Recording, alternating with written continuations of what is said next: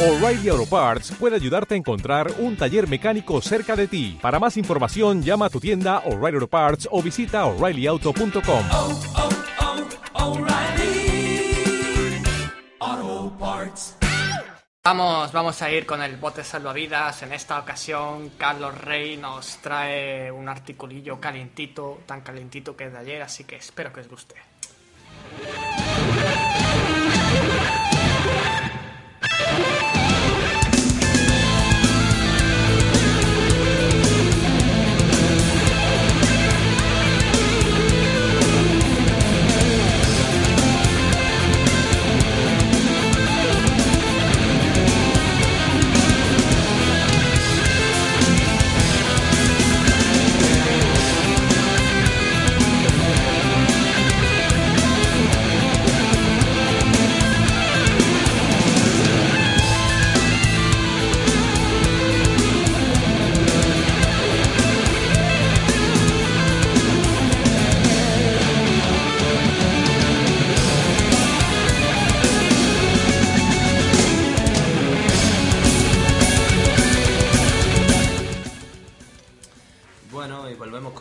Bote salvavidas.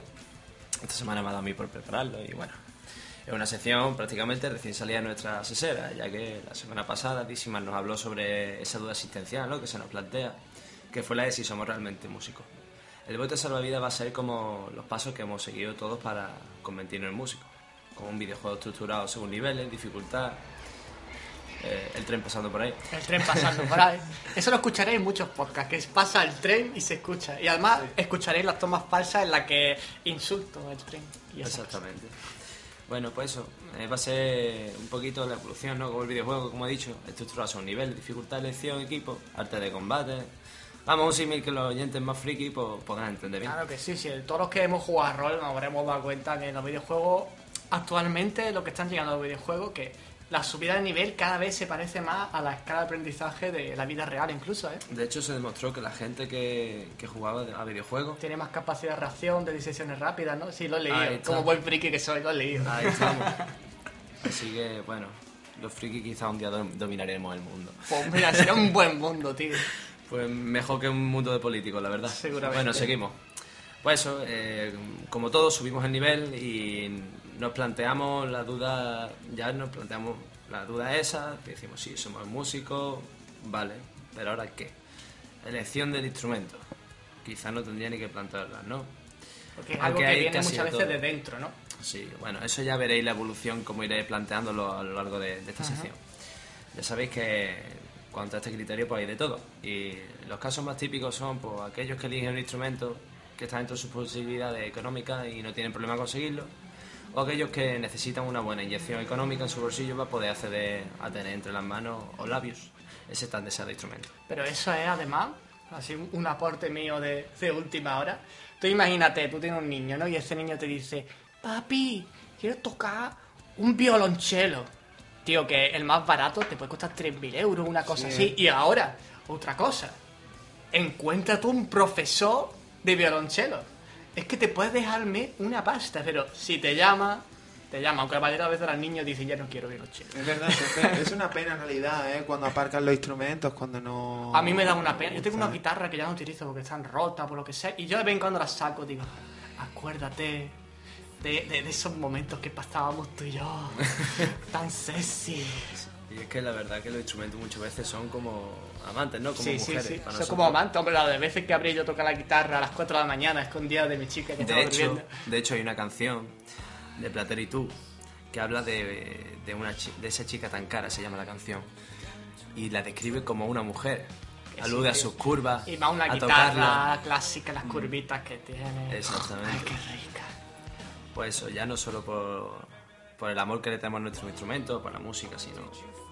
Pues yo creía, creía que era un buen motivo nombrar este tema, más que nada porque. Porque sí, porque es que si vamos a empezar a decir las cosas, vamos a hacerlo bien y desde el Claro, principio. empezamos desde las bases filosóficas. Antes de coger el instrumento hay que pensar. ¿verdad? Exactamente.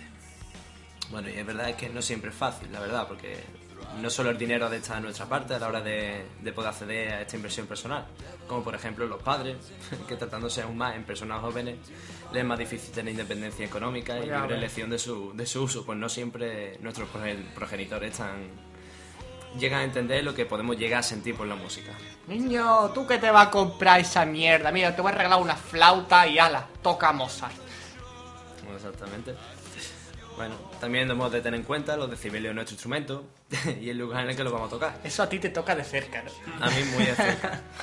Porque la verdad no es lo mismo una guitarra eléctrica enchufada a un amplificador, al cual le podemos regular volumen, Incluso que una un batería acústica en un tercer piso. De ciertas anécdotas me puedo acordar ahora mismo, tocando con Dima. Desde aquel más- entonces ya no toco una batería acústica en mi casa. Y aún más si eres de eso de que entra el frenesí cada vez que con los bolígrafos en clase o en tu cuarto toca el Master of Puppets como puede. Y los pies, los pies, De doble cualquier, pedal con manera, los tenis. de cualquier manera siempre habrá dificultades, ya sea dinero, padre, casa o simplemente tiene menos ritmo un corazón arrítmico. No por ello deberás ni debes plantearte olvidar tus tu ilusiones. De hecho, si realmente es un sueño para ti interpretar tu sentimiento en la música, pues, pues que no lo vas a dejar. Por mucha dificultad que se te planteen, no abandonarás. Que uh, además esa, esa afición, esa, ese amor te va a dar la vida en el futuro cuando te sientas mal tocar instrumentos. Hay aquí un consejo que no solo, la verdad, no te servirá solo para, para ser un músico. Es algo que a mí por lo menos me ha servido en el día a día. Tómate cada dificultad como un reto, como una piedra en el camino que has de sortear. Siempre hay una solución. Puede que no sea inmediata, pero el ingenio, el tiempo y la constancia pueden ayudarte a salir adelante. Y como, como ejemplo os voy a contar mi historia. Como muchos de nosotros, siempre he llevado la música en mi pena. Siempre me ha gustado la música. Todo empezó cuando ya por, por el 99 sufrí la que llamo la fiebre de estopa. Un dúo catalán de hermanos que entró en mi vida. Que descargadas se me disparan. Fíjate. Todos los relojes se me... Es que todo lo hemos vivido, tío. Todo el mundo. Todo, y yo todavía Por eso lo tengo- llamo la fiebre de estopa. Y yo veo todavía a mi padre cuando va en el coche, que me pone stop y digo, ay papá, por favor. Por favor, pero por dentro eso. está ahí talareando. Oye, es que yo encontré el viejo cassette, que ahora voy a nombrar. El viejo cassette me lo puse en el local de ensayo y coño, me sabía todas las canciones Es todavía. que sí, a mí me ha pasado que dices tú, vamos a ver, esto lo escuchaba yo, lo pones y dices tú, me cago en la puta que me las Pero es conozco que me gusta, todas. es que es que gusta. encima te gusta, sí, sí. Bueno, este dúo catalán hermano, pues entró en mi vida a través de una cinta pirata, como he dicho, eh, y comprarle el rastro del terroponino. Un año más tarde, un tío mío, con motivo de mi décimo cumpleaños, pues me regaló un disco de Oreja. Llamada El viaje de póker, un copper poco, todavía me acuerdo. Quizás fue coincidencia no, pero poco a poco fue despertando algo en mí. Una, se- una especie de fuego interno, ¿no? Algo, un inicio, un nuevo comienzo. Aunque los que me conoceréis ya estaréis extrañados a la altura de esta historia. Pero no os impacientéis, seguiréis el rey de dudas. Cierto día en el sótano de mi casa, en una habitación contigua a la que teníamos infestada de juguetes, la Play 1, y algún cotocazo cotilleando entre cajones y cajas llenas de polvo, descubrí algo. Algo que cambiaría mi vida por completo. Levanté del oscuro cajón unos CDs piratas, grabados hacía una semana por mis padres, cosa que sabría preguntar por tal extraño CD más tarde.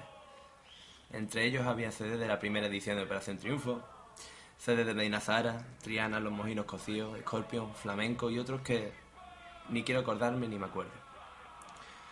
De entre todos ellos, elegí uno llamado Scorpion The Best. Así que me dirigí hacia mi habitación de los juguetes. Enchufé mi radio, le introducí el CD y al presionar el botón del play fue como sonó la primera toma de contacto de un adicto con su droga.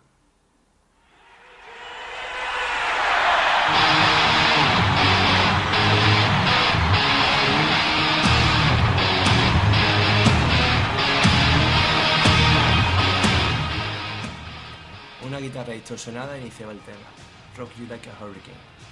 Las pupilas se me dilataron, los pelos se me pusieron de punta.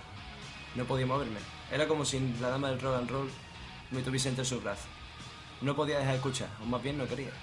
Fue como el primer y dulce beso inolvidable, como esas dulces palabras que susurradas al oído pueden cambiar toda una vida. Fue allí en ese sótano de techo bajo, paredes blancas y suelo polvoriento donde quedé enamorado del rock and roll. Pasaron dos o tres años, donde en la ESO hice mi grupo de amigos, el cual uno de ellos me mostró un grupo llamado Mago de Oz, mi segundo gran romance.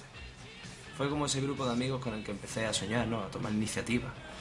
Fue, fueron ellos los que me dieron ese empujoncito que necesitaba para, para dar un paso que por falta de seguridad no di tiempo atrás.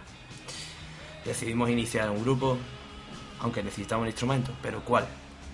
Fácil. La batería. No sabía por qué, pero era, era ella.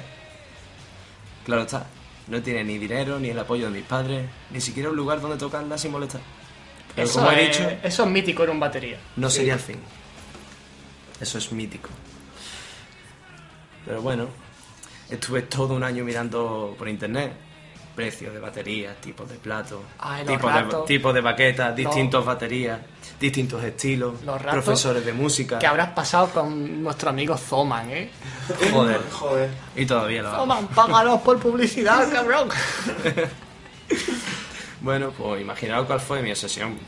Que, que con, con cajas, trozos de ventilador y una baqueta improvisada con palillos de feria de algodón de azúcar, empecé a tocar los principales ritmos de batería. Porque en ese tiempo, antes incluso de tener la batería, ya empecé a leer partituras por mi cuenta. Empecé a aprender yo solo, antes de tener incluso una batería.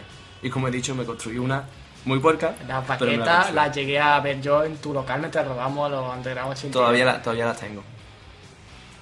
Bueno, y llegó un día, ya pasó más de un año tras confesarle a mi familia mis intenciones de convertirme en músico, me propusieron un reto. Si aprobaba todas tendría lo que quería. Claro está, aprobé y teniendo en cuenta que nunca he sido una persona que tenga los veranos libres y una salida de curso exitosa, pues académicamente hablando se puede decir que luché por ello. Conseguí mi batería rojo vino, la cual mejoré con los años y sigo tocando aún. Un día preguntándome por, por qué la batería y de dónde venía mi afición a esta, me vino una imagen a la cabeza, la verdad. Y era yo con no más de 7 años, en el salón de mi antigua casa, con el pelo rubio y unos grandes ojos azules, sentado en un taburete, aporreando una batería de juguete con un plato de lata cuyo sonido de en cuando aún puedo escuchar en sueño. La imagen se desvanece con la llamada de mi madre a la mesa. Así que fue el amor por la música el que me llevó a la elección de este instrumento. Quizá no se explique bien el porqué de la elección. En mi caso fue algo que estaba ahí desde pequeño. Quizá no sea algo lógico. Quizá la interacción músico-instrumento sea algo más sensitiva que racional. En cualquier caso, es vuestra elección.